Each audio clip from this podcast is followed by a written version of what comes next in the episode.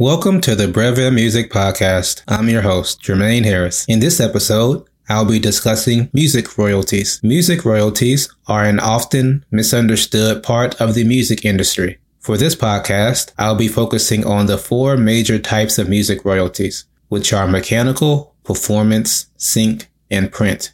Let's start with mechanical royalties. Mechanical royalties are paid to a songwriter when their composition is reproduced or distributed. Basically, that means when a piece of physical media, such as a CD or vinyl, is purchased, or when a song is streamed on a streaming service like Spotify or Apple Music. As of 2023, the royalty rate per sale of a CD or vinyl is 12 cents per sale, which also applies to the digital downloads for services like Apple Music whenever you're buying a single song or single album. Songs that are being streamed via services like Spotify or Apple Music have a different royalty rate, which is based on the specific platform since there is no unified royalty rate across all streaming services. Performance royalties are paid to artists and songwriters when their work is performed publicly. Performance royalties apply to physical and digital performances. So a couple of examples in the physical world are when a song is played on the radio or in a restaurant. Streaming services like Pandora, Spotify, Apple Music, and YouTube Music all generate performance royalties when a song is played. However, services like Pandora and SiriusXM do not generate mechanical royalties. They only generate performance royalties. Performance royalties are collected by performing rights organizations like ASCAP,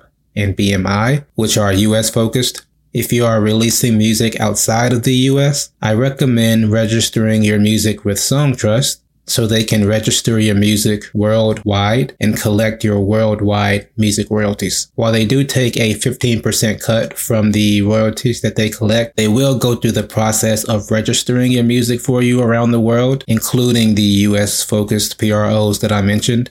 You'll also need to register your music with Sound Exchange, since they're the ones that collect your publishing royalties for services like SiriusXM and Pandora, since Songtrust does not cover services like SiriusXM and Pandora. Sync royalties are paid to artists and songwriters when their composition is used in television, movies, video games, or any similar video media.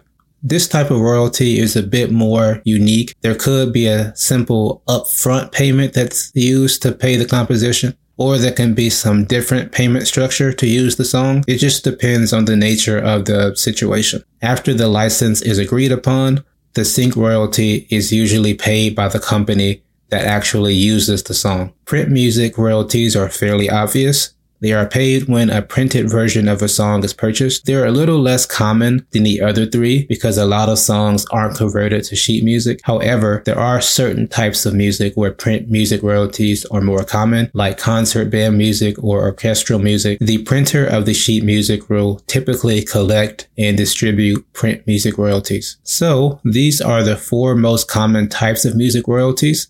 Let me know in the comments if you have any questions about these types of royalties. Thanks for listening. Thank you for listening to the Breve Music Podcast. You can stay up to date by following Breve Music Studios on Facebook, Twitter, and Instagram. You can also visit the website brevemusicstudios.com.